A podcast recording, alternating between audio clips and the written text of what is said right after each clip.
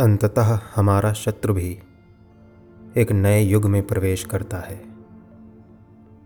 अपने जूतों, कपड़ों और मोबाइलों के साथ वह एक सदी का दरवाज़ा खटखटाता है और उसके तहखाने में चला जाता है, जो इस सदी और सहस्त्राब्दी की ही तरह अथाह और अज्ञात है। वह जीत कर आया है और जानता है कि उसकी लड़ाइयाँ बची हुई हैं।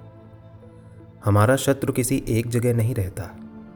लेकिन हम जहाँ भी जाते हैं, पता चलता है वह और कहीं रह रहा है। अपनी पहचान को उसने हर जगह घुला मिला दिया है।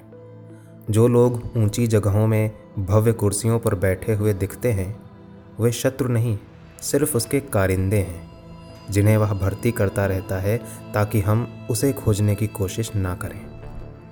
वह अपने को कंप्यूटरों, टेलीविज़नों, मोबाइलों, आईपैडों की जटिल आंतों के भीतर फैला देता है। अचानक किसी महँगी गाड़ी के भीतर उसकी छाया नज़र आती है। लेकिन वहाँ पहुँचने पर दिखता है, वह वहाँ नहीं है, बल्कि किसी नई और ज़्यादा महँगी गाड़ी में बैठकर चल दिया है। कभी लगता है वह किसी फ़ैशन परेड में शिरकत कर रहा है, लेकिन वहाँ सिर्फ़ बनियानों, जांघियों और प्रसाधनों का ढेर दिखाई देता है।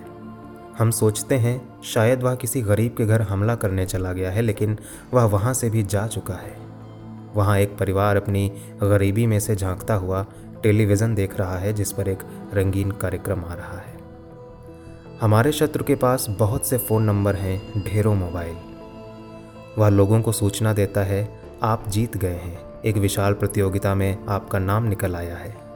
आप बहुत सारा कर्ज ले सकते हैं, बहुत सा सामान खरीद सकते हैं। एक अकल्पनीय उपहार आपका इंतज़ार कर रहा है, लेकिन पलट कर फ़ोन करने पर कुछ नहीं सुनाई देता। हमारा शत्रु कभी हमसे नहीं मिलता, सामने नहीं आता, हमें ललकारता नहीं। हालाँकि उसके आने जाने की आहट हमेशा बनी हुई रहती है। कभी कभी उसका संदेश आता है कि अब कहीं शत्रु नहीं है। हम सब एक दूसरे के मित्र हैं। आपसी मतभेद भुलाकर आइए, हम एक ही प्याले से पिए। वसुधैव कुटुंबकम हमारा विश्वास है। धन्यवाद और शुभ रात्रि